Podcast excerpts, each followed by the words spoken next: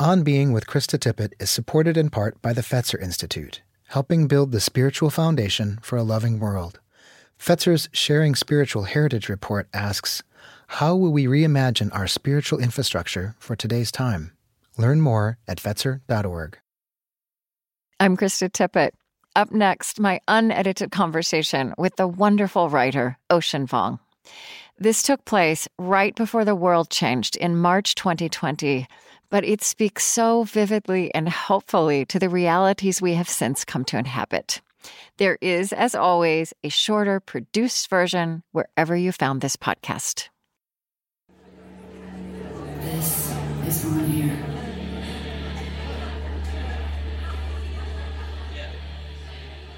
Hi.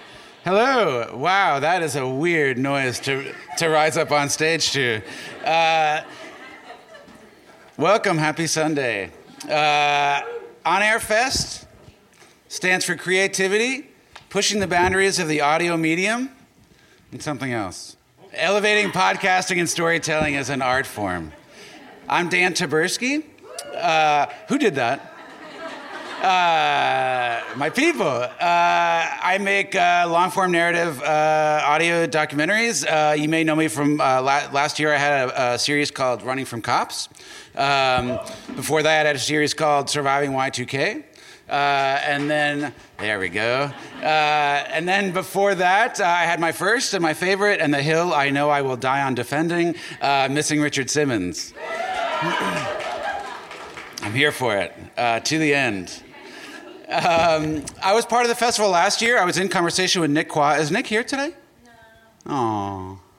If you ever want to have some fun, just go online and like anything that Nick Quah says on Twitter, just follow it up, just reply boo and watch him get upset. Uh, he's amazing and lovely.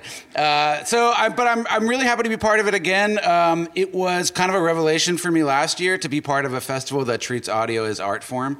Um, and uh, uh, sometimes as somebody who makes audio, that's a hard thing to say that you're trying to make art, even if you're not always getting there.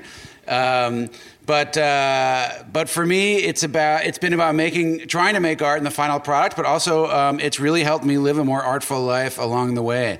Um, you uh, you only hear if you listen to my work, you hear a tiny tiny fraction of the conversations I get to have with people, um, and um, and those people open up their hearts and their minds to you. And um, and it's uh, they, they help me live more artfully every day. And, and as i continue to do it it changes the way i think and look at the world. Uh, and so i'm really happy to be here uh, part of this.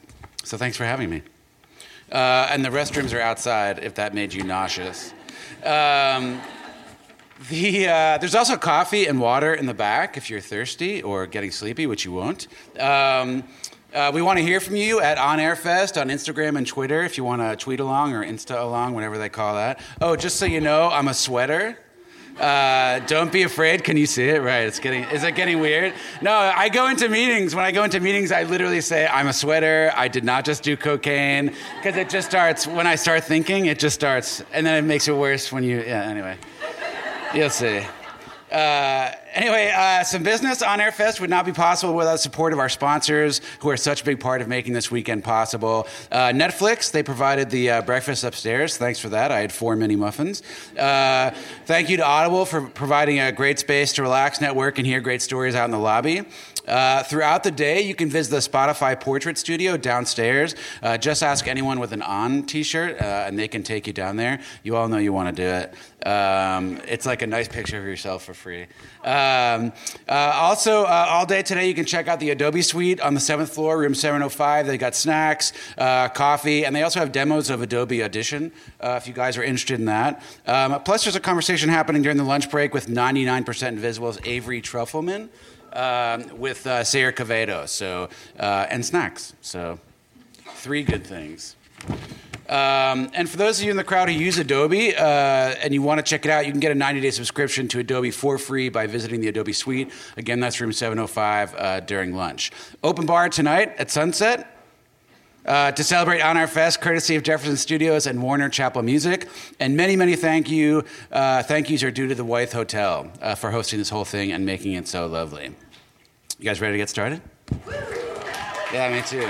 Come on. All right. Each week, On Being with Krista Tippett is broadcast on over 400 public radio stations, including nine of the top 11 markets. The podcast averages nearly 4 million listens monthly, which is annoying.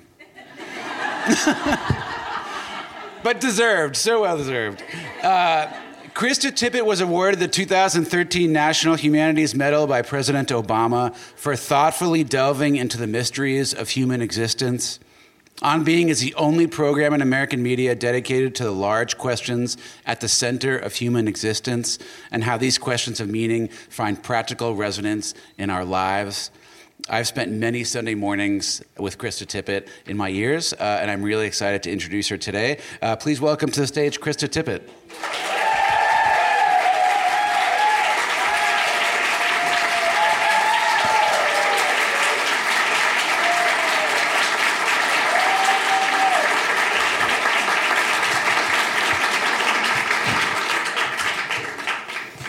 I'm with my people. Um, oh, good, it's working. It's such an honor to be part, to be invited to be part of the On Air Fest and to do a show here. I'm really excited. I love this room and I love the energy in it that you all are bringing. Um, and yeah, what an honor and a delight to be up here with Ocean Vuong.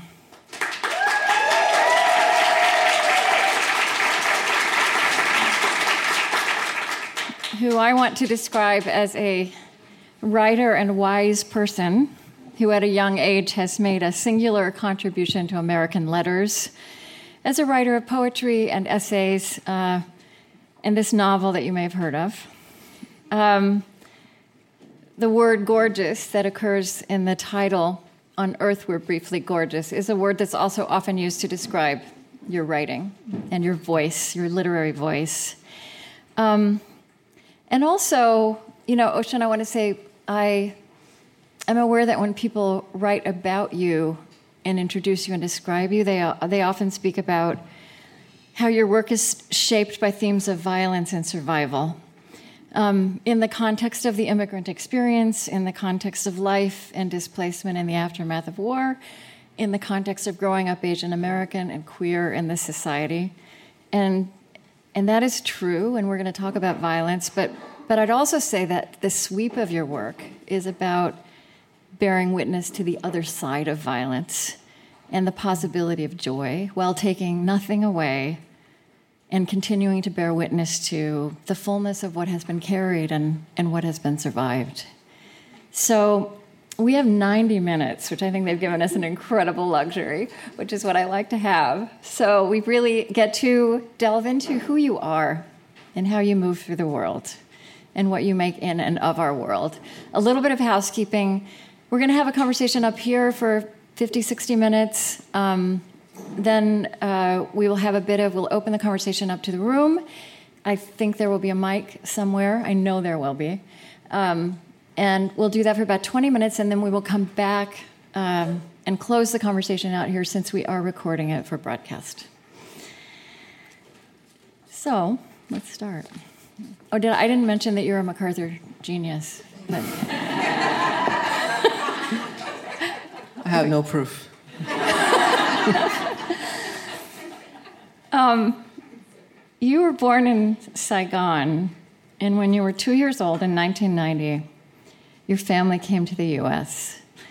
Um, you know, I have this question that I ask at the beginning of most of my conversations uh, an inquiry about the religious or spiritual background of someone's childhood, however they would define that now.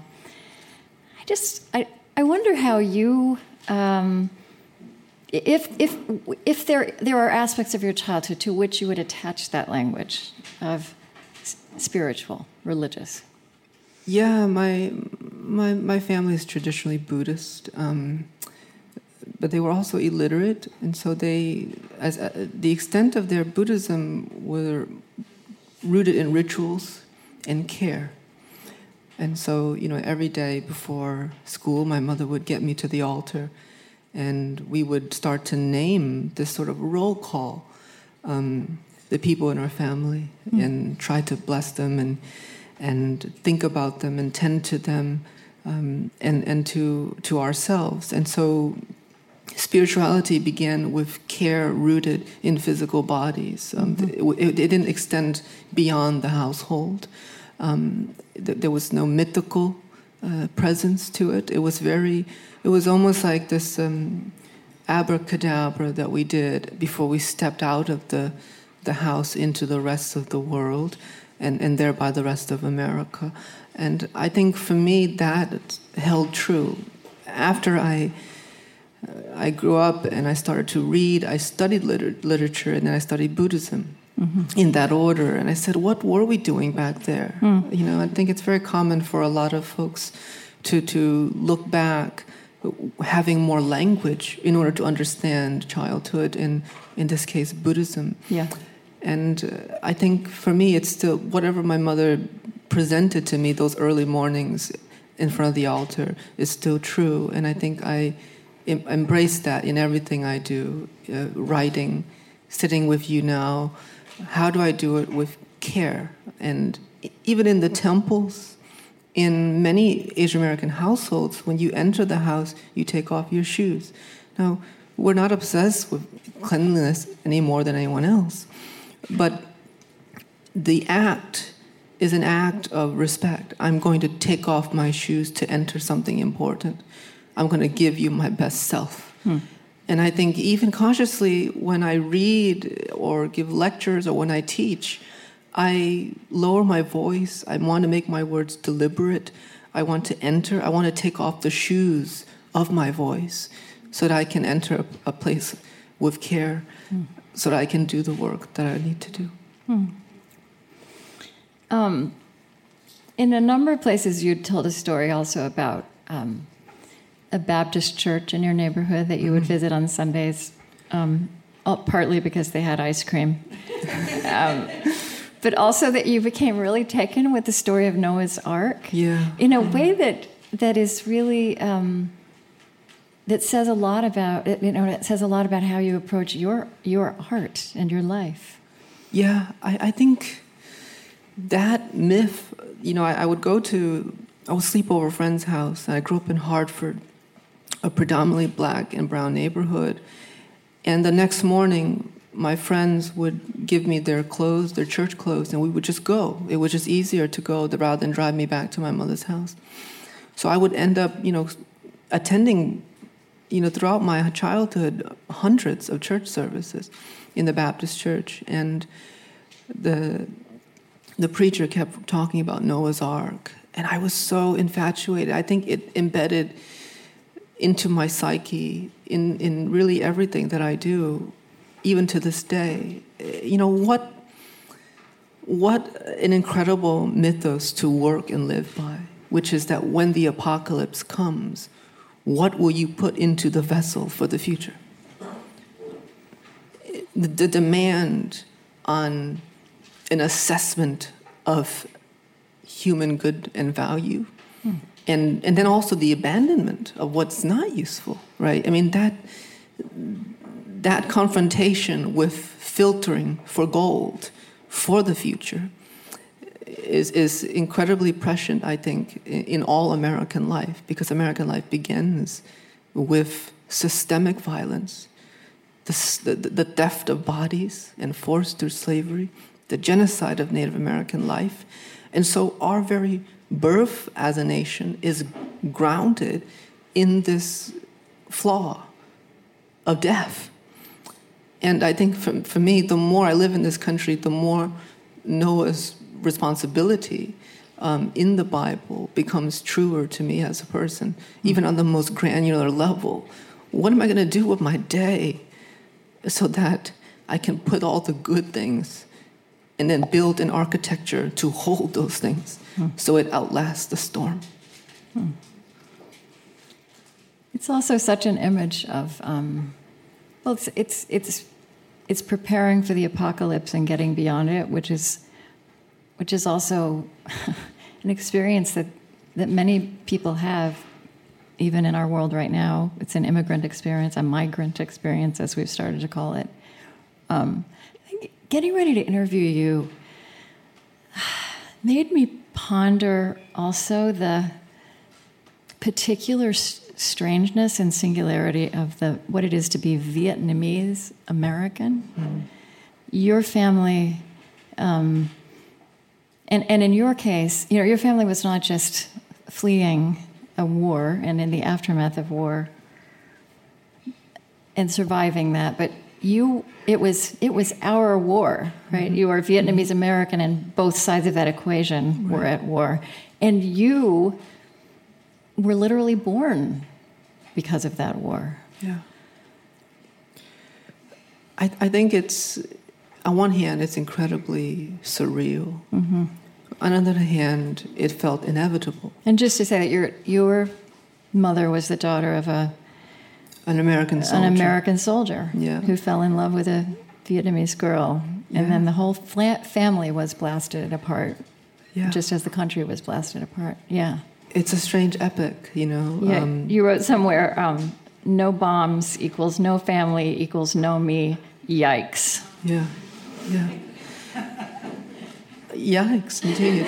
Um, um, you know, what do we do? Um, I, but I think it's it's also a question integral to our species. Every every country has a great epic, Gilgamesh, the Iliad, the Odyssey, you know, the Infernos, and um, it's all about war and violence. And I think one of the central questions in my work is, you know, as much destruction as there always has been in human history there was love and beauty simultaneously. Mm-hmm. Now, that doesn't, they don't cancel each other out. Right. They exist as independent truths, um, interlocked. And, and, you know, this, this, this Michigan farm boy, my grandfather, went to Vietnam to play the, the trumpet. You know, he was trying to uh, escape his domineering father who didn't allow him to go to music school. So a 19 year old kid thinking, as teenagers do, well, I'll, I'll go to war and play a trumpet. Um, um, you know, and so um, when he met my grandmother and they married, and he was going to stay there. Um, yeah. You know, he was going to stay in Vietnam and have a new life, and then Saigon fell. Um, so we, I'm a product of war. Um, but I think so much of American life is a product of war. Yeah. You know, we're standing on stolen ground. It's just um, very literal, literal in your story. Yeah, it's yeah. Really concentrated. Well, I'm a first generation. You know, I think this is why the work of Toni Morrison's Beloved was so important to me. Mm-hmm. Because I saw in Beloved a first generation testimony in the in the character Sethe, leaving the South and creating beloved her daughter, to, to, you know, to, to, to save her daughter. And never before have I seen a parallel close enough to the story of my own mother, who come, comes out of her own epicenter, and I'm being her son, also my own beloved.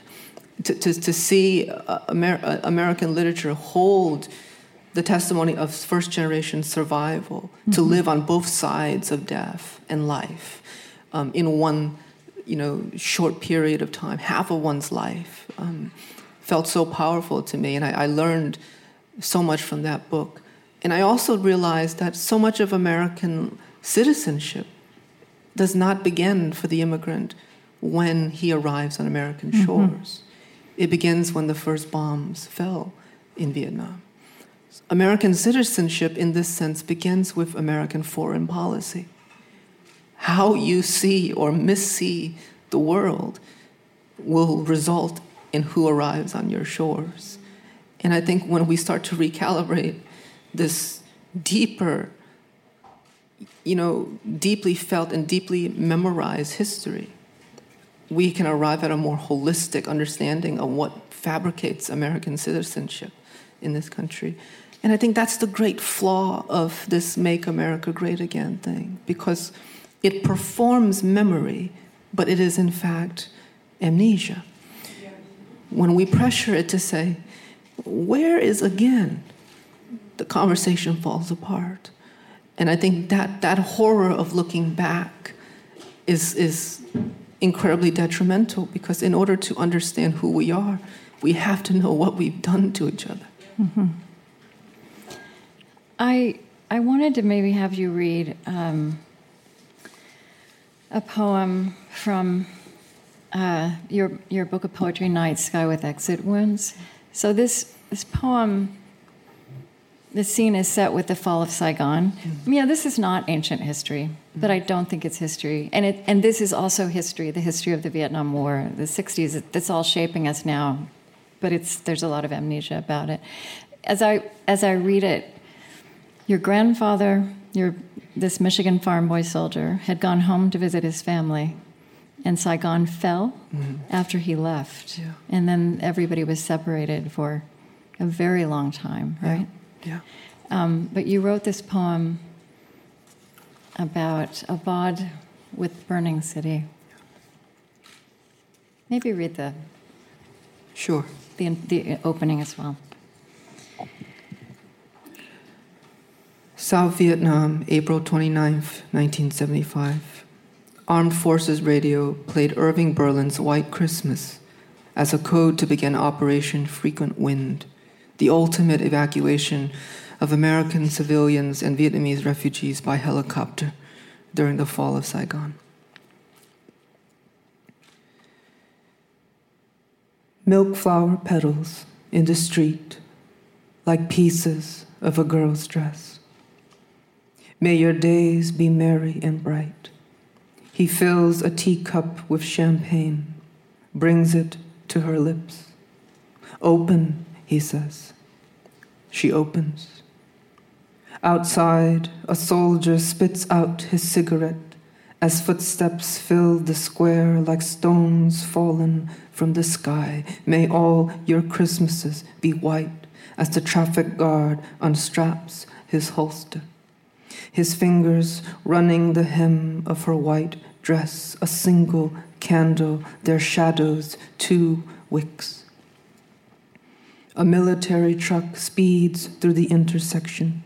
Children shrieking inside, a bicycle hurled through a store window when the dust rises. A black dog lies panting in the road, its hind legs crushed into the shine of a white Christmas. On the bedstand, a sprig of magnolia expands like a secret heard for the first time. The treetops glisten and children listen. The chief of police face down in a pool of Coca Cola, a palm sized photo of his father soaking beside his left ear. The song moving through the city like a widow, a white, a white. I'm dreaming of a curtain of snow falling from her shoulders. Snow scraping against the window. Snow shredded with gunfire, red sky, snow on the tanks rolling over the city walls, a helicopter lifting the living just out of reach, the city so white it is ready for ink, the radio saying, Run, run, run milk flower petals on a black dog, like pieces of a girl's dress. May your days be merry and bright. She is saying something neither of them can hear. The hotel rocks beneath them, the bed a field of ice. Don't worry, he says, as the first shell flashes their faces. My brothers have won the war, and tomorrow the lights go out. I'm dreaming, I'm dreaming to hear sleigh bells in the snow. In the square below, a nun on fire runs silently toward her God. Open, he says. She opens. Okay, that's um, I just I didn't realize it's so powerful to read and to have it in the room like that is um, it's hard to move on from. Um, you want to say anything? Just is that hard to is that hard for you to read? Um, it's it's it's strange. You write something, and it's almost like you send it down river. You put it on the raft, and you send the book down river. And if you you know, it's tempting to jump on the raft, and and and be with it, but you can't make another raft on a raft without destroying it. and so. Um, so I just, you know, I think I'm, I'm just on, I'm right now in my head, I'm on the shore trying to figure out what to build next. Yeah. So it's so far from Yeah. me. Um, but everything I think worthwhile is hard to do, Mm-hmm. even reading it back. And reading it back again, I realized, you know, so much of that moment is this the grotesque, some, the grotesque created from beauty, this sort of easy, cheesy beauty of Berlin's White Christmas, Yeah. and the surreal nature of that song, which is a song about white, dreaming of White Christmas in L.A., right, with palm trees, where there's no snow to begin with, and Right. then for the American radios to use that song as a code. Also, it was April. Yeah, yeah. I, I was like, I read that. Really? It was Yeah. April? and it's interesting because it's it's a it's interesting that, that moment, the emblematic mo- American moment, where there's a cheery holiday song in the midst of horror, but also it's coded because it's exclusive. If you don't know what the song means, your life cannot be rescued. And I I felt that so much of what happened in Saigon in that moment was also happening throughout American history simultaneously with the civil rights movement and Martin Luther King. Is that so? Who, if you don't, if this song is not for you, that we're not thinking about you. That your rescue mm-hmm. is mm-hmm.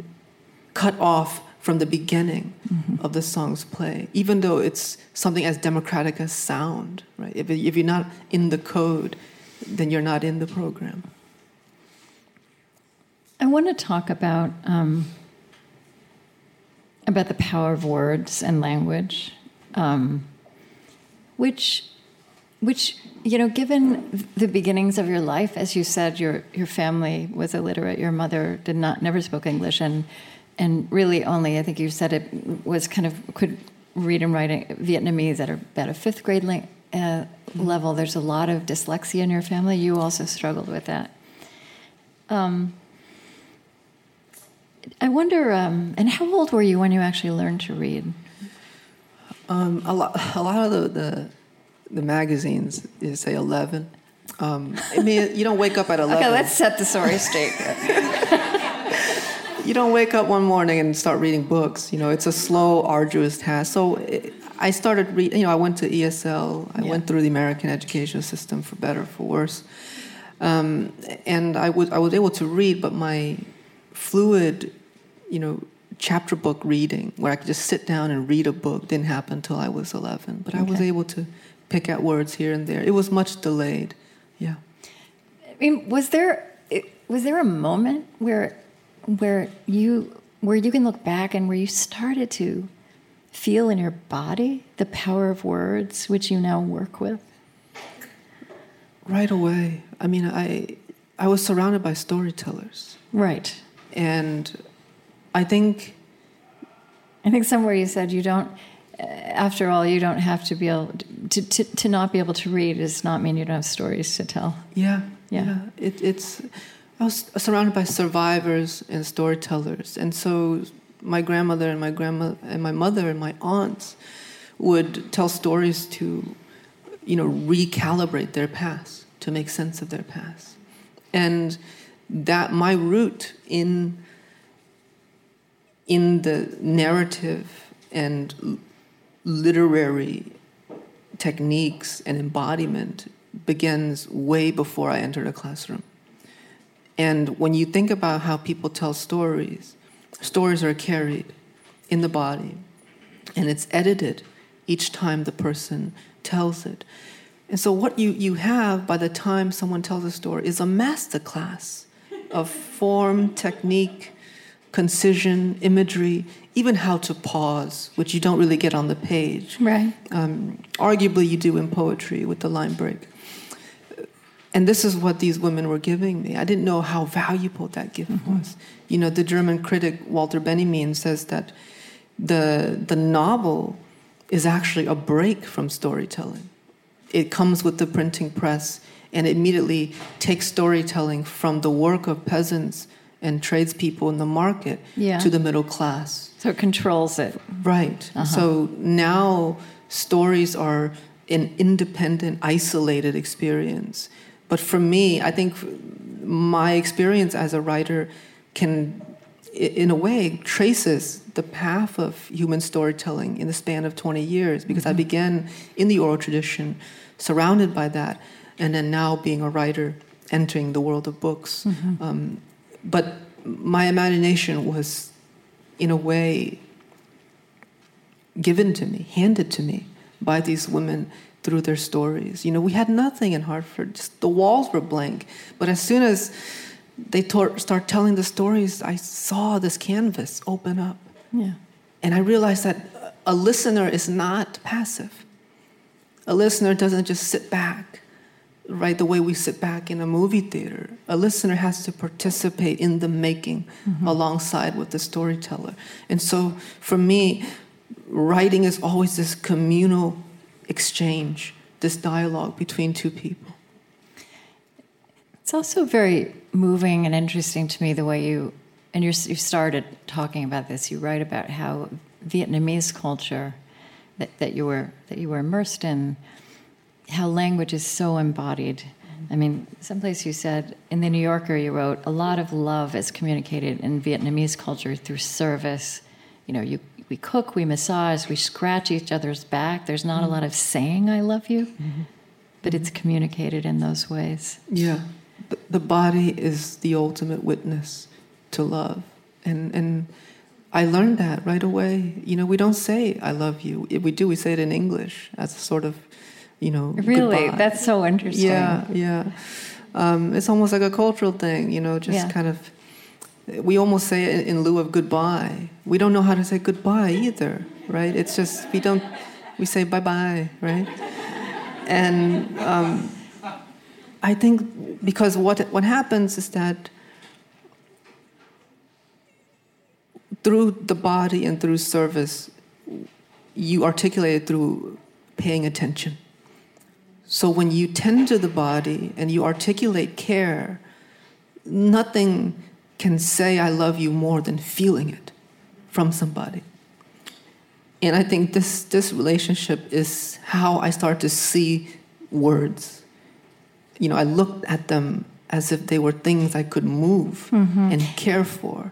And I, the yeah, more, yeah. You and the language of energy, you use a lot of energy metaphors and imagery for how you work with words and how words work in us. Yeah. You've said that prose and poetry are different conductors of energy. Yeah, yeah. I think it's, you know, we can, as, as a species, as life on Earth, we've been dying for millennia, but I don't think energy dies. Mm-hmm. It's transformed. And when you're using language, you know, it, it's you can create it, use it to, to divide people and build walls, or you can turn it into something where we can see each other more clearly as a bridge. And that that notion that you are a participant in the future of language is something I think our American education failed us. Say some more about that. You are a participant in the future of language. Well, we're taught, particularly in elementary school, to learn a standardized language. And you realize right away that standard English is incredibly politicized. And when you ask, why is it this way? Why is this the standard? You arrive at a very arbitrary answer. And an answer which actually excludes, you know, often people of color. Your English is wrong, this English is right, right? And you realize that that that trap that forcing a student to learn standard english traps them into thinking that they just it's fixed I got to learn the rules so I can write an email and feel appear respectable to the world. And then I go on with my life. But in fact, language is always changing. And I think it's the poets, the writers, and even the youth. They're, they're using language to cast new meaning in the same way Chaucer just winged English spelling. There was no standardized spelling. right. So he was like, spring, S P R Y U G? Sure. Let's, let's try it out. Um, and, and I think the way language exists is similar to, you know, when I was in Hartford, uh, we were surrounded by these abandoned buildings, mm. these old factories. The Colt gun factory was in Hartford. It was the first industrial machine in America, and it sold weapons to both sides during the Civil War. Um, and we would go into these abandoned warehouses and just to play and explore. And I remember seeing these old warped windows, the, the, the glass just melting, and looking through at my city, the city I thought I knew so well, through this glass was so surreal. Everything changed, everything was warped. And to me, that's what language is the glass. You think it's fixed, you think it's clear pane of glass, but in fact, through years, it starts to drip and melt and change. Right. And I think that's kind of how um, what's really exciting about technology and paying attention to American life, because we're always actually changing it. Even the phrase, you know, throwing shade, right? Netflix and chill these things are full of metaphor and meaning and context, and they actually are the sum total of the innovations and evolutions of our species. In order to have Netflix and chill as a phrase, we must have high speed internet, we must have a movie going culture, right? cinema, everything is there. Right. And then also the subversiveness towards pleasure around systems of power, i.e., adults or what have you. Um, so language is always shifting. And if we surrender agency, we say, I'm not a participant in it, then we get played. You know, if you look at the history of, of this country and how the media works, you realize you come to a certain point where you say, either I better get on top of this or I will get played. And when you get played, you lose, you know, yourself, you lose your freedoms, your civil liberties. Yeah and one could argue that we've been getting played for decades. Yeah, even even that that notion that that language is clear, even the this presumption that we walk around making that that what we mean when we use any word yeah. transmits perfectly to another, right? That it's always imperfect, which is also yeah what makes art so exciting and right. creative, right? We tell, and we often tell our, our, our students, the future's in your hands. Yeah. But I think the future is actually in your mouth. You have to, you have to articulate yeah. the world you want to live in first. Yeah. And the truth is, we, the living, are a minority. The dead outnumber us. And in this moment of the present, you know, if you look at stratified rock. You know, we're just one line. You know, and we're going to be and we're going to be one line after. And here we are. This is our chance. This little little strip to to really activate a better linguistic and therefore bodily future for ourselves. How, what are you going to say into the world? And mm-hmm. I think we pride ourselves as a country that's very technologically advanced. We have strong, good sciences, good schools, very advanced weaponry for sure. Uh, but I think we're still very primitive in the way we use language and speak, particularly in how we celebrate ourselves. You know, you're killing it. Right. You That's, you're there, so yeah. you're so acute about how the, the violence of the American lexicon. We have to ask. I'm not saying it's wrong per se. I, I use it too, being a product of this country. But one has to wonder what is it about a culture that can only value itself through the lexicon of death. Mm-hmm. You know, I grew up in New England and I heard boys talk about pleasure as conquest. I bagged her.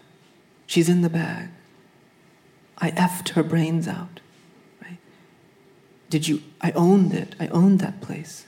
I knocked it out of the park. I went in there, guns blazing. Go knock 'em dead. Drop dead gorgeous. Slay. I slayed them. I slew them. Yeah. What happens to our imagination Right. when we can only celebrate ourselves through our very vanishing? It feels so antithetical to what we can do, especially when you look at something like an iPhone, a, a- culture and a country that produced the iPhone, you know, IBM, the laptop, the computer, sending people into space. And I think that the great myth is that, yes, technology never regresses, it goes forward. We will never, as uh, a populace, use the T model Ford again, right? It's, it's done. The same way, we, we probably won't use the rotary phone. Technology, you know, when Steve Jobs passed away, the next day the iPhone innovates. He doesn't have to be there. The blueprint is set Right. and you build on it. There might be some setbacks, but eventually technology grows. And I think we've fallen into this capitalistic myth that human knowledge and wisdom and ethics and morals are also exponentially growing. But it can't. And it, it can't sim- simply because of the fact that we die.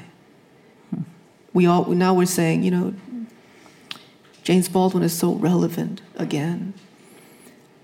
Well, his works were never gone; they're always there. Right. But the people who read them, people engaged with them, passed away.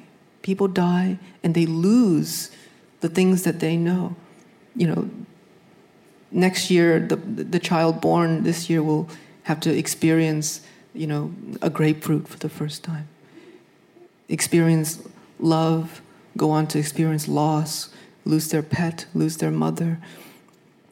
That part of human life we need to tend to. And I think it's through the humanities and through reading and through literature that we tend to this, to say that this is something that has been going on and carried. And it's hard because we each have a responsibility. There is no Steve Jobs for that work. There's nobody to hand us the blueprint Yeah. we have tools. You, you read a book and you're kind of wading through it, but it's not a perfect, definite growth. And I think it's not surprising to me in this sense that we have a president that we do in the country so advanced, mm-hmm. and yet through a critical thinking to a moral and ethical thinking that is incra- absolutely so uh, bankrupt in the way he thinks. Mm-hmm. Ethics is incredibly primitive in that sense.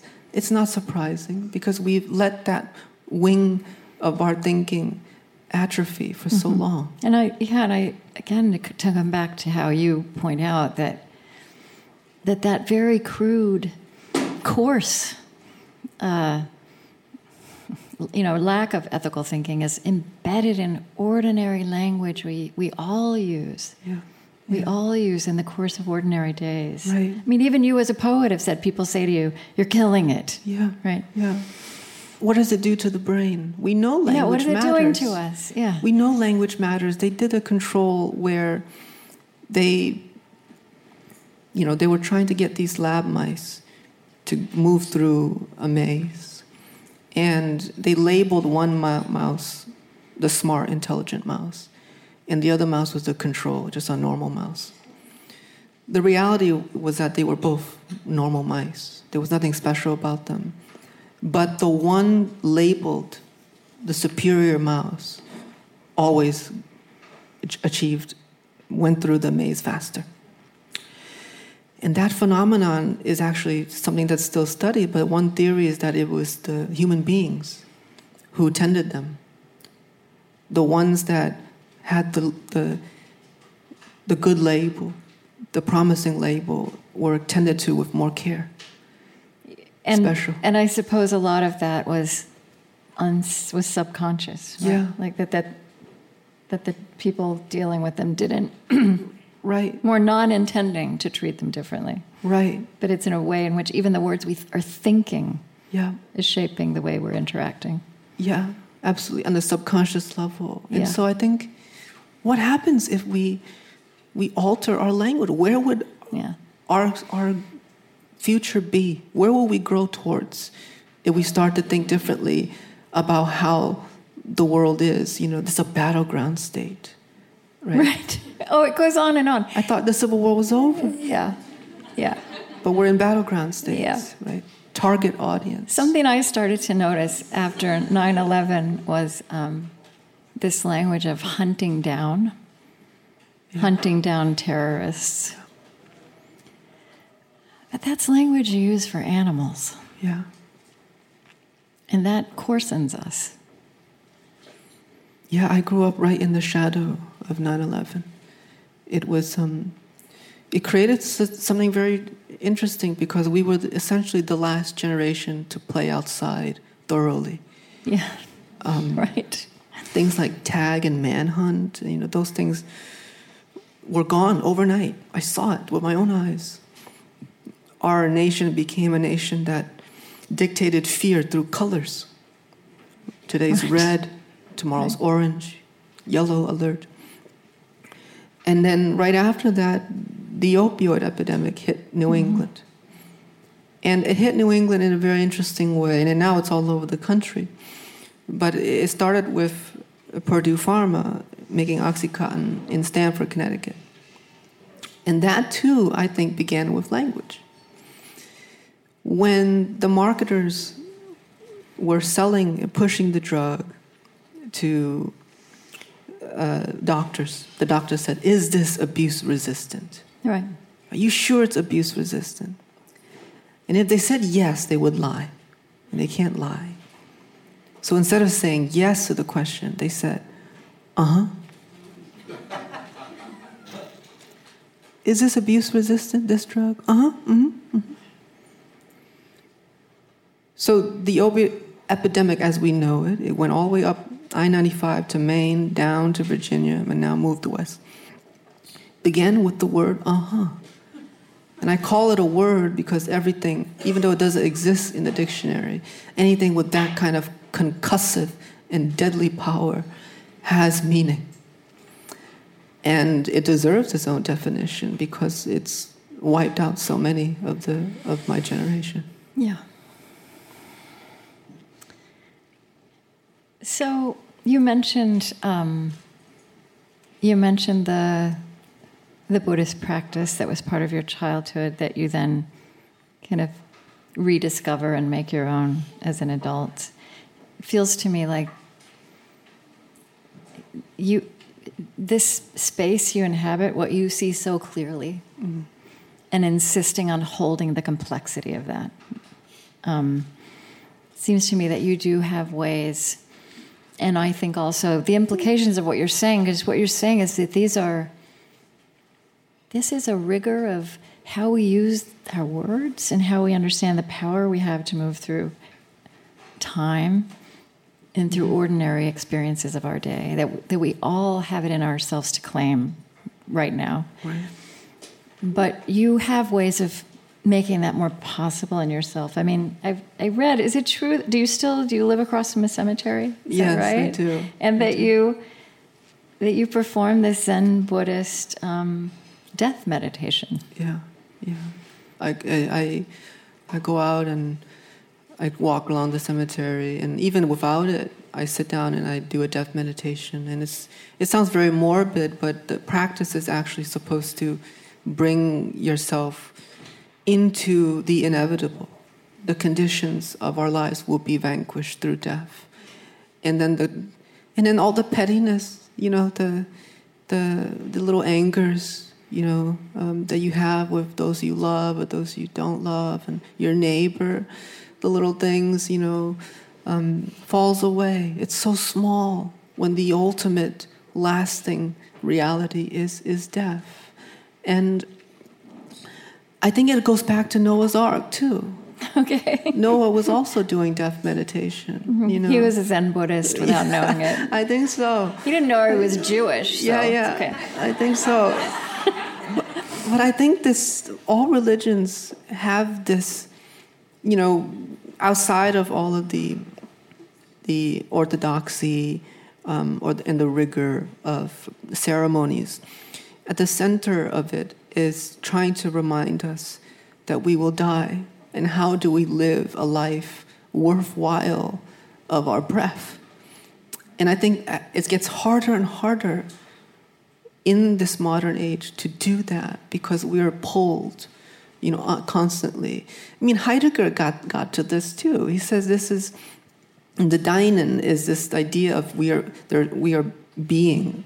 You know, being with is such an important part of human life, but we are often thrown. He calls it thrownness.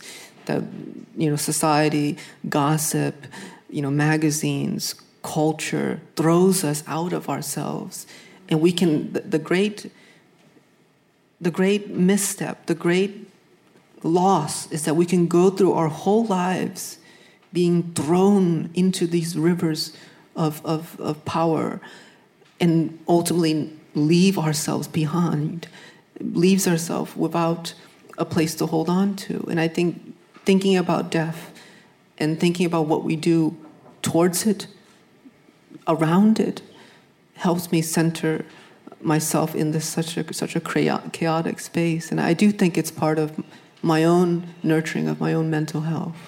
Mm-hmm. There's so much I wanted to talk to you about, and it's, it's so it's beautiful actually what's emerging here, and it does. It feels like you know you've described how your your method of, of creating is that you you walk a lot, right? Mm, Again, yeah. it's embodied practice, and yeah. and you walk and you walk, and and things build up in you, and there's there's there's a way in which um, I feel like words and meaning kind of flow out of you, mm-hmm. which is also an experience one has in, in reading your work. Right. And as we're hearing, it's consonant with the way you understand reality and help other yeah. people understand reality. I mean, it's, it's not always that smooth. No, I'm um, sure. I mean, there's a lot of. I'm sure it's not. it's kind of like, you know, yeah. a lot of things flow, but not all of them are good, you know, so sometimes yeah. I gotta rein it back. yeah, know, um. okay. Yeah, I didn't want to suggest it. Um, I, you know, there was. I just wanted to note this. There's a, the picture.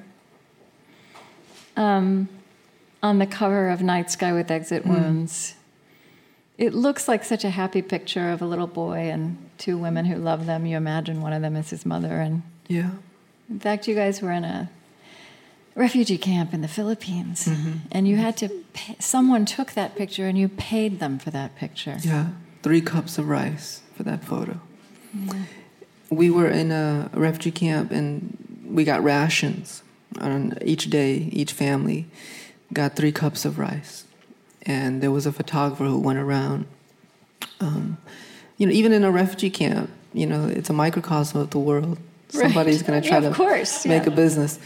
Um, and, you know, I was thinking about the cover for my first book. That was my first book. And Yeah. we had a, several ideas.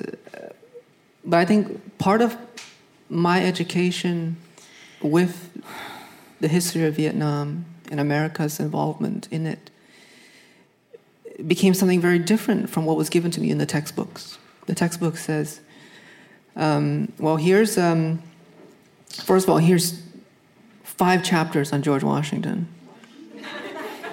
Um, what he ate, what kind of teeth he had, um, what kind of tree he chopped down. Yeah. And by the way, you know, somebody chops down a fruit tree, that's a red flag for me. It's true. I'm just gonna say, nobody asked why. Right. Chop down a fruit tree. um, and, you know, so, but the myth, I realized the myth of America was so strong. Yeah. And one could argue that these textbooks is one form of propaganda. And, and Roland Barthes would talk about these competing myths, that there's no real reality within a society except myths that overpower one another.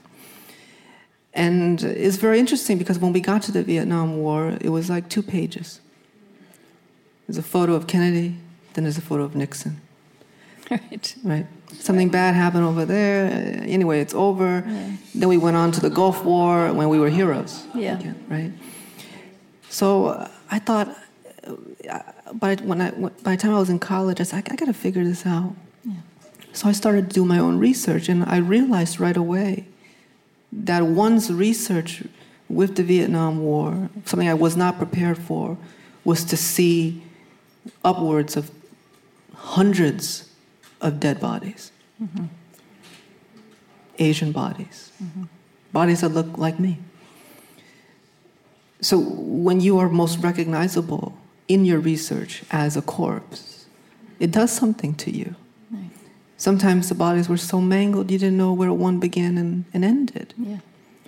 And so I wanted for my first book to have Vietnamese bodies on the cover that were living. Mm-hmm. And so that photo, you know, was a pho- uh, was a moment of salvaging and preserving bodies in transit. Yeah. What was it about these women, I thought, Yeah. that would surrender their very sustenance in order to preserve their image? Right. They, yeah, and and even when you came here, I mean, somewhere I think you said it in that you know you had to pay for that picture. You had to pay to be seen, and even what you're saying, I was saying about about how even in that moment, and and I was a, a child, but you know the the fact of those the of being able to see those bodies was what became is is actually what ended the war. Yeah, Um, and then after that, we never saw bodies come home from war again. yeah. They learned. Yeah. They learned. Um, but you, even when you came here, and this is about this is about the immigrant experience, and the, but it's also about being Vietnamese. Your mother would say to you, uh, "Remember, child, don't get noticed. You're already Vietnamese." Yeah, I think it's very common for many immigrants, many families of color. It's interesting that wisdom often arrives as a warning. You know, I think it's often something that those in the center, those in power, never know. That before you leave the house in order to achieve yourself, right? One sends one's children to school in order to fulfill their dreams. And in order to do that, you, you have to be warned that there is a strike against you, by the way. So sink in, fade away, right? And I think that's the great crisis of the first and second generation. The first generation made it here, and to live at all is such a privilege that they're happy and even encourage you to put your head down, work, fade away, get your meals, and, and live a quiet life. And I think the second generation, the, the great conundrum there, the great um, paradox is that they want to be seen, they want to make something. Right. And what a better way to make something and fill yourself with agency than to be an artist? You know, so so many of us immigrant children end up betraying our parents in order to subversively achieve our parents' dreams. Right, right, right. Um, I want to open this up in a minute. I thought I might ask you to read. I thought I might ask you to read so many other things, but it's so amazing to sit and and be in conversation with you. This this poem about your mother, head 1st um, page twenty.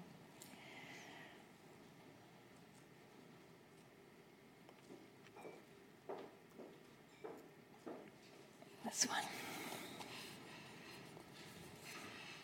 Go.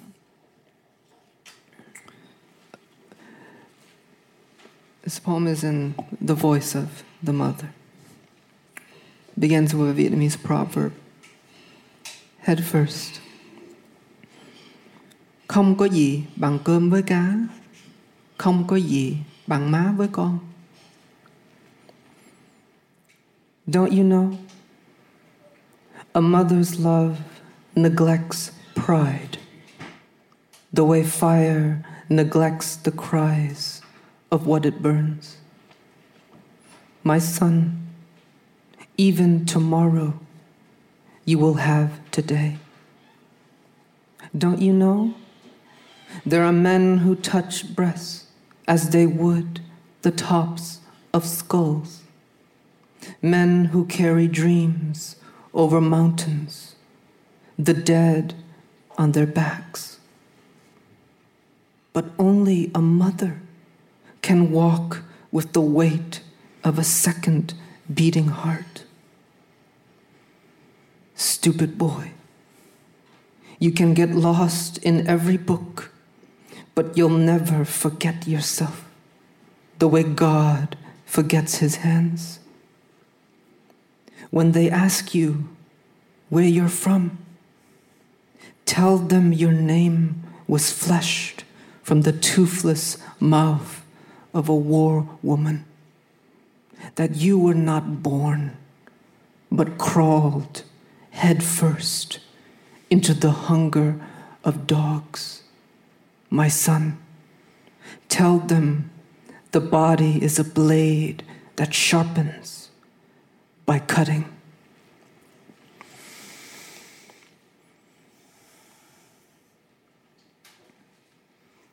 Um, your mother was worked in a nail salon all, all of mm-hmm. your life and her life, and you worked there, and members of your family worked there, and I love it that you were able to. You were eventually able to buy her a house. And She always wanted a garden. Yeah. Because you, you are now seen.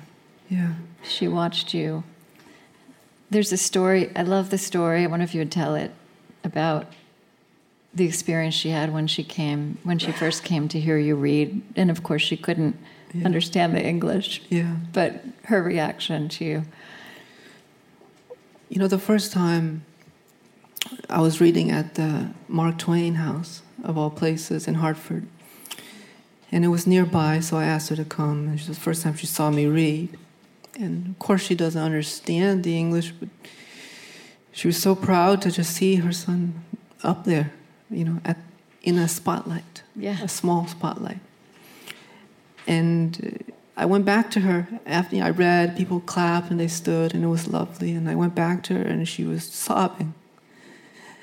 And it, it being the the dutiful son, I said, "Well, I, what did I do? What happened? Are you okay?" You know. Um, and she said, uh, "No, I, I just never thought I'd live to see all these old white people clapping for my son."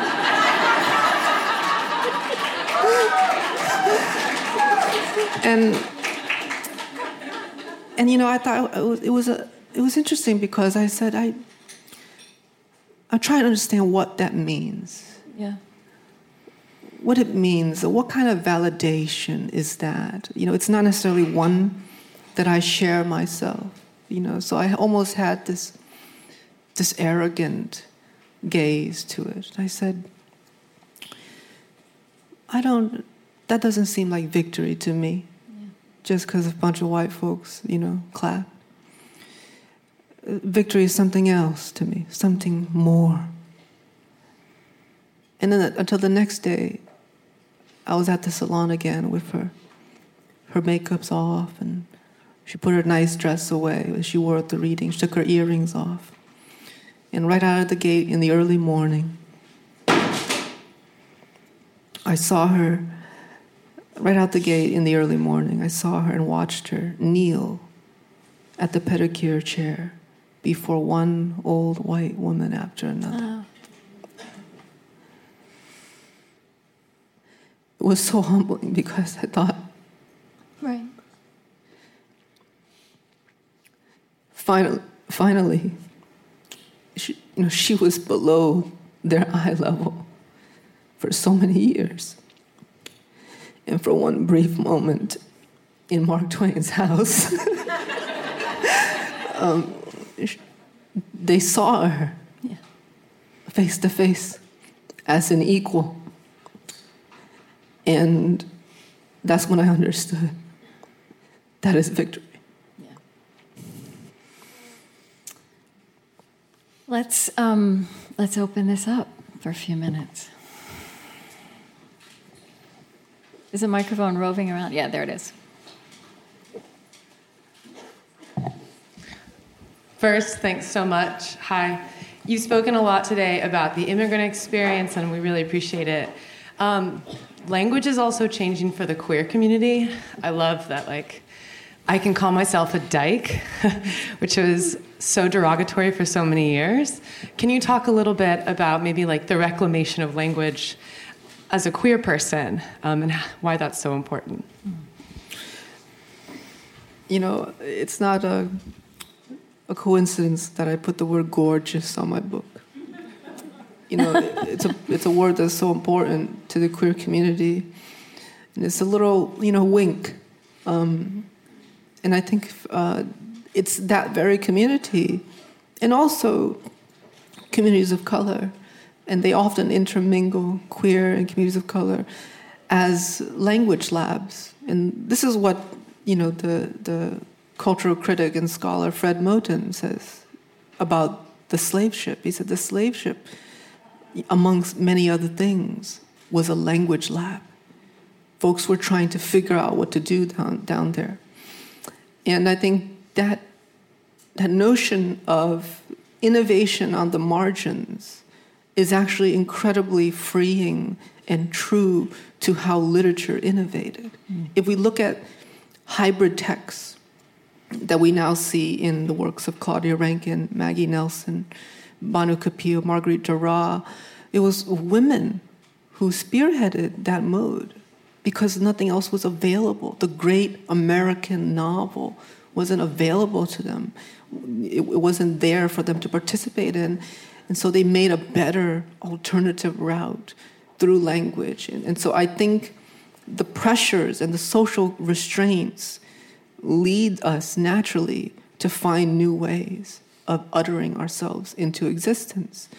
And I think, you know, one anecdote that we've already had in the queer community to the lexicon of death is I'm living for it. I live for that dress because it's true.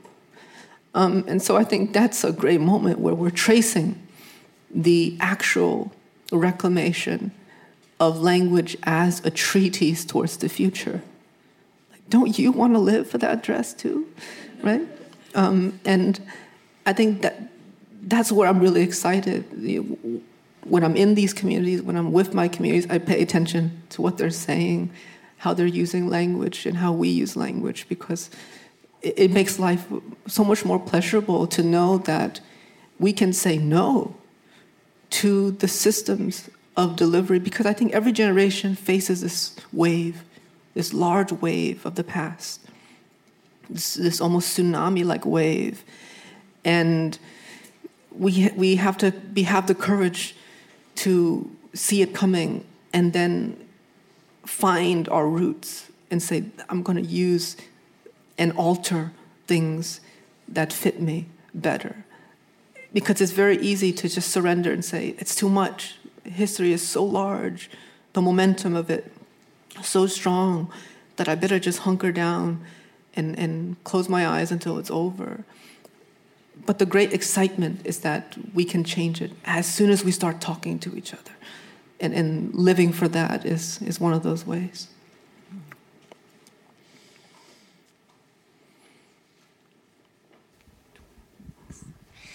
Hi, uh, my name is Amanda. I'm a producer and professor from Toronto. Thank you so much for this awesome conversation. Uh, this question is actually for Krista. Um, talking about how you put up the raw interviews of all of your yeah. uh, yeah of all your interviews it's great and especially like this conversation was so good and how do you choose what to cut? Um, i use it as a teaching tool in my classrooms and workshops a lot so i was just wondering if you could talk about what inspired you to have that idea and what's the listenership like with the raw interviews and how do you use it as a teaching tool? Showing that you I, do like, that? how do we decide what to cut from this? And let's listen to oh, the before and after. Oh, that's interesting. Yeah. yeah. Well, so so you know, sometimes people who are younger ask me, uh, How did you start your podcast? And I say, Well, we started a public radio show. And they look at me like, they don't know, What am I talking about? So, because, you know, podcast didn't exist when we started this. Um, so, interestingly, I mean, even I had to fight so hard, you know, those years ago, even to say we're going to do one conversation for the whole hour, that felt way too long form. People were very uncomfortable with it, and as a result, we're on not prime time. Um, I want to be quick because I want to get back to you. But um, at some point before podcasting, or maybe right as podcasting came along, Lily's here. Um, actually, it wasn't my idea. One of my producers, Trent Gilliss, at the time, um, said that if we really believe in this value, virtue of transparency that we talk about, that the digital world is calling us all to, then we need to walk the talk. And it felt really counterintuitive having been in media before this digital world. And I think we had this impassioned discussion for a year.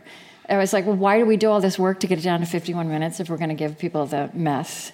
And it is messy. I mean, it's this is less messy. But if I'm in the studio with somebody, um, and I have 90 minutes, I can let them go down some road that I really don't know if there's going to be anything there, but it's okay because there might be, and if not, we can come back. Um, we found with younger people, and we found that it gets, it gets used in like high school classes, and because we have they we give the raw, they trust the rest of the media project more so that it's been and the, it's huge. It's hundreds of thousands. I mean i don't know what the numbers are now but it's a very large percent very large numbers of people in every show who listen to the unedited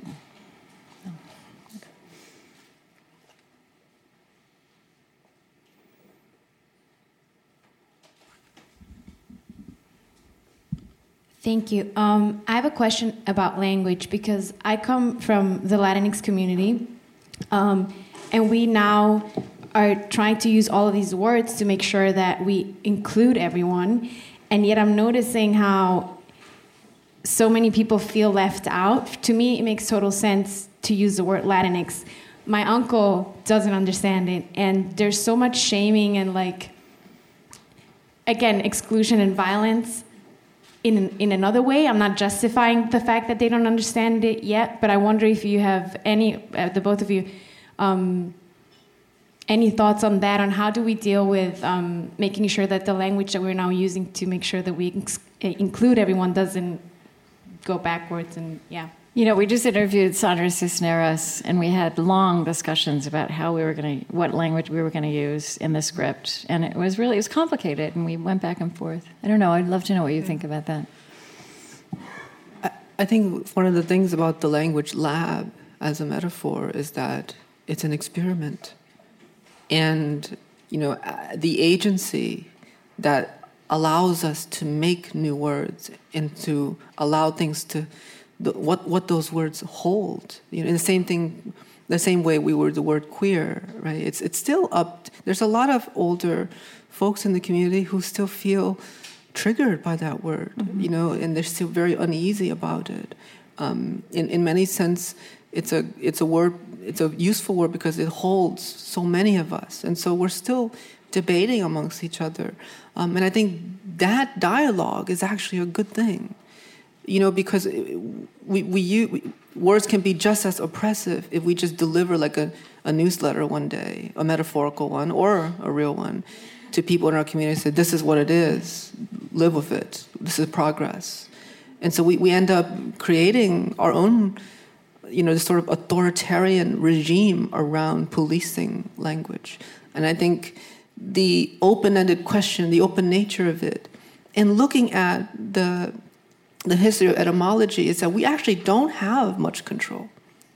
We, we have some in the present, but once we die, when that little line of sedimentary rock is eclipsed by another and another, we've surrendered our time. And the next generation will have to decide what to do with that. Right? I, I keep thinking about this beautiful interview with James Baldwin, where a student asked him, you know, um, why did he refer to himself as a Negro? And he says, Because my grandmother called herself the N word. This is where I'm at. And I understand that we're moving but you have to understand where I'm coming from, that I'm in the line of progress here. And this is a huge arrival for me. So in that moment with Baldwin, there's this beautiful, inf- there's a student who's kind of like, why are you saying this? And Baldwin is saying that we're still moving, that you can change it. But you have to understand that I'm coming from a space where my elders called themselves that. Yeah. And, and this is progress for me. So we, we now we can have that. You can, it's up to you now. And you can see in that rare moment where two generations are handing off the baton to each other, but Baldwin's kind of staying firm and saying that this is a, we took forever to get to what I'm saying now, what I'm using now. And that is up to date. So now, from, from Baldwin and now, we've already advanced, right? And so I think that the idea of forgiving ourselves, being more um, tender and compassionate for the language lab because it's so messy. A lab is messy. It's an experiment. There's, thing, there's stains on the wall. Things are being broken. We got to clean things up. And if we just allow ourselves the missteps, allow ourselves to update each other when language is growing and gives ourselves that room, um, we can finally move together without, you know, cutting each other out. Um, but it's very hard because you need to be vigilant, and it, you, it depends on people in the community. Because in the next town over, the next community over, the next forum or group chat, it could be something else completely and mm-hmm. something very regressive and damaging. Which is why, I, again, there's no exponential growth to this. Each person is responsible for themselves, and each community is responsible to each other. And if we drop the ball, we can we can drop ourselves out of the conversation very quickly. You know, the the the old founders of this country knew this, right? They knew it took only one generation when they took Native American children away from their families, put them in boarding schools. They knew they only had to do it with one generation for that language to be lost. Cut one link, and you can recalibrate and infuse the propaganda And so I think in the inverse, we can take that knowledge for the better and and be vigilant with ourselves in saying that it can only it takes only one link for us to lose this you know for us to lose the, what we're holding in this space. I think there are a lot of exciting things that has been in response to this administration. Is that we're, we're talking about it now. You know i don't know about y'all but when i was growing up in the Clinton and the Bush eras, people really believed we were post racial. Like I talked to a lot of folks who felt that way, you know, and a lot of this, and this ridiculous notion, quote unquote, that Clinton was the first black president because he played the saxophone. It was crazy, right? And it didn't make any sense for the people around me. But we weren't in the conversation. But now with, with, with, Trump and his administration, now there's we're having these conversations. More people have access to it, and the question is, will what will be discovered in this sedimentary moment radiate upwards, or will it be lost and buried? So that some archivist, a hundred years from now, we'll go back and say, "Wow, what a revolution that was." Right? In the way we now look at the Greek, Greek and Romans, wow, what a sexual revolution they had. Where did it all go? How do we regress so much, right? Right. right. That can always happen. Maybe one more question.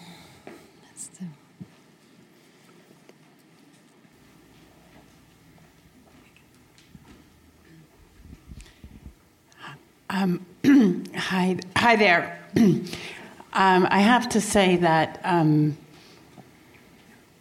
um, probably I've been listening to Krista for um, as long as I can remember.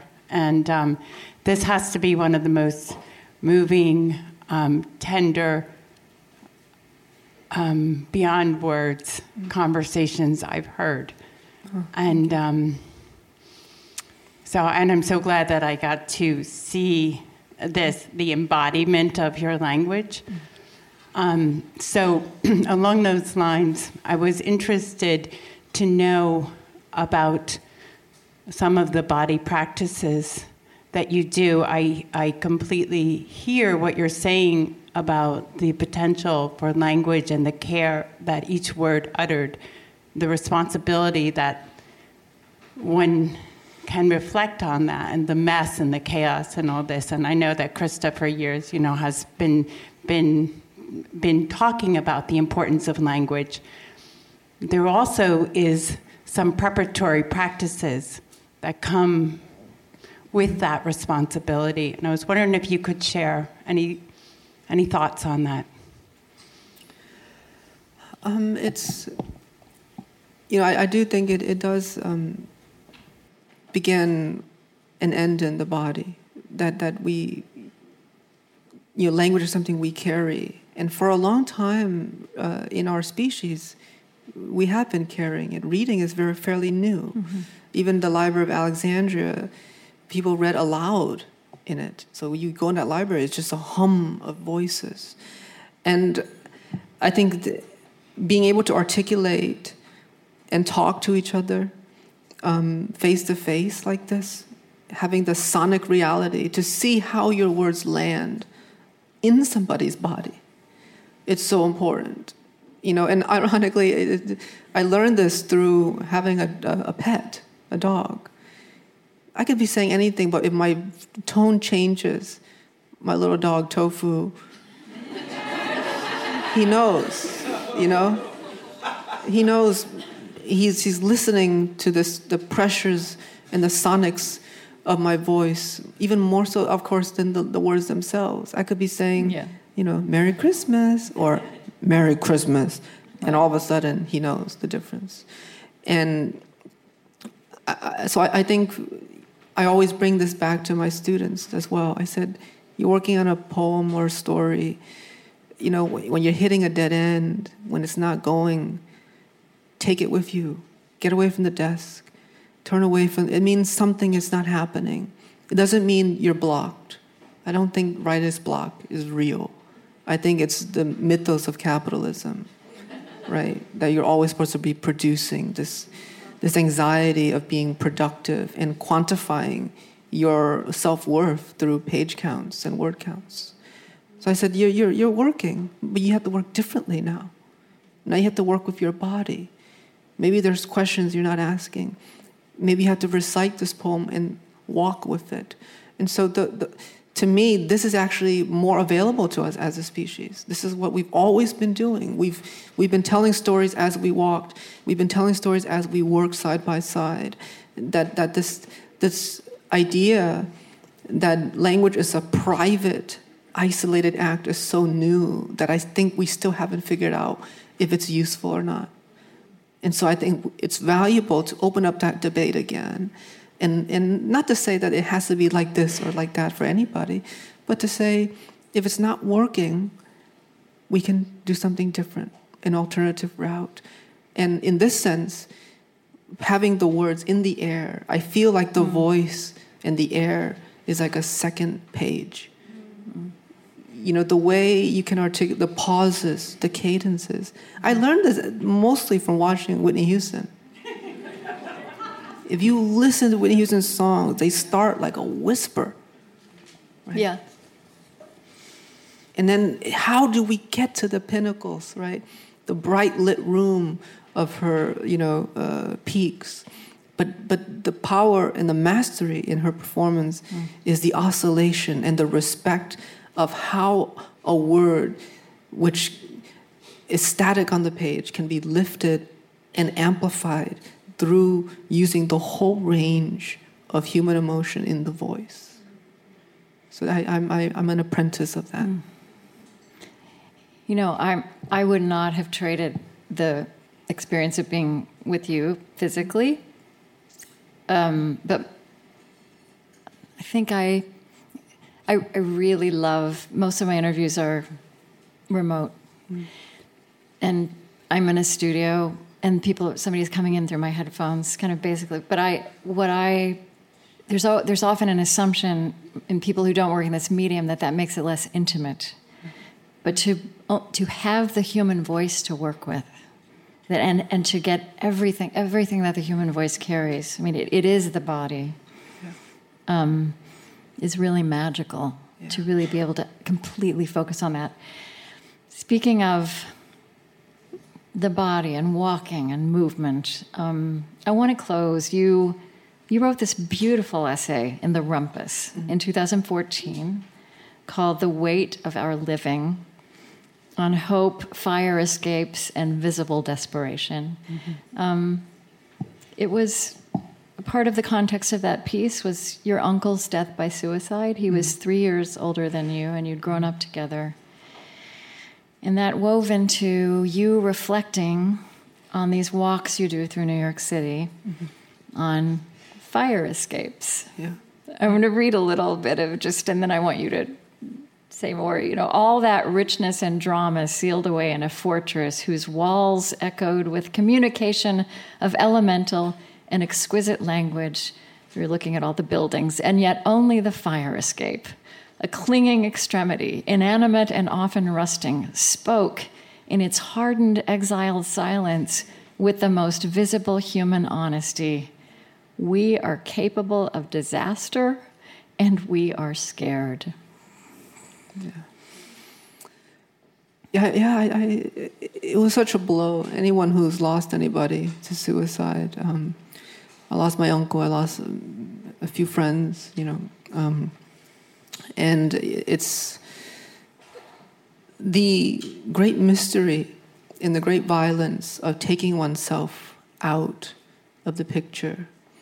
You know, I've been grappling with that for so long, and I think one of the things that lead us to that is that we you start to feel that you are always out of the picture this loneliness that language does not allow us to access. Mm-hmm. You know the way we say hello to each other you know.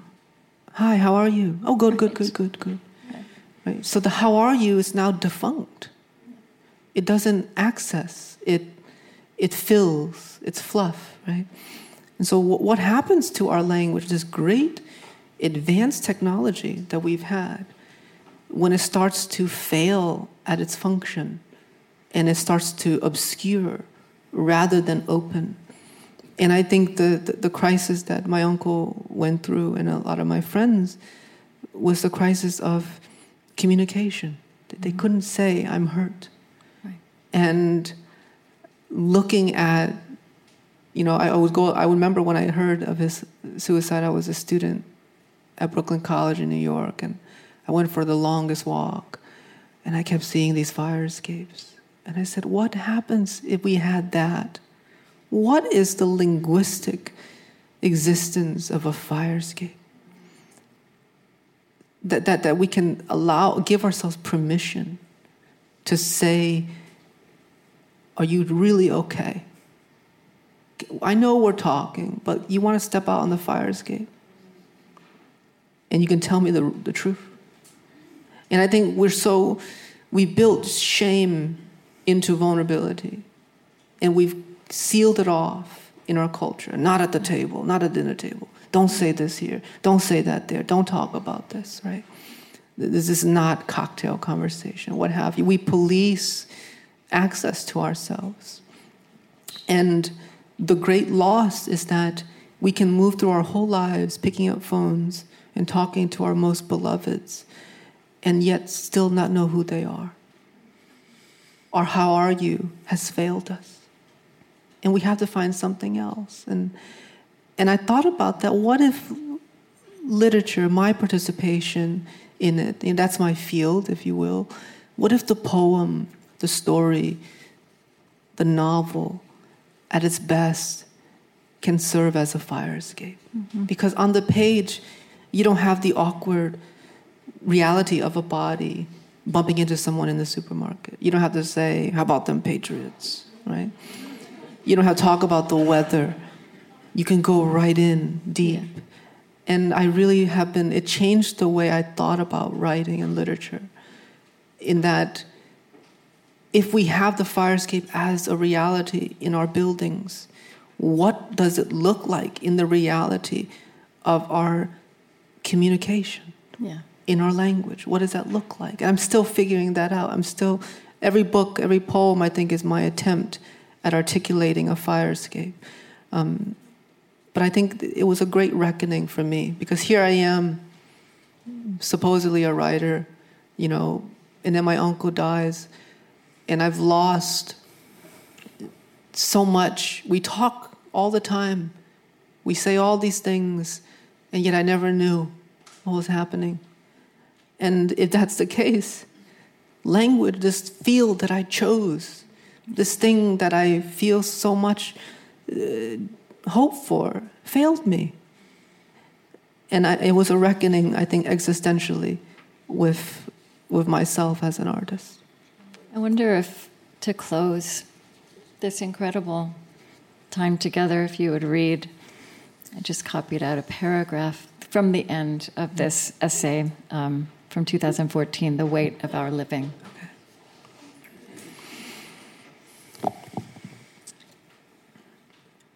The poem, like the fire escape, as feeble and thin as it is, has become my most concentrated architecture of resistance.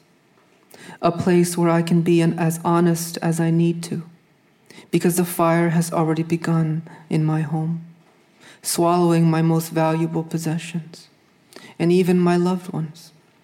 My uncle is gone. I will never know exactly why but I still have my body, and with it these words, hammered into a structure just wide enough to hold the weight of my living.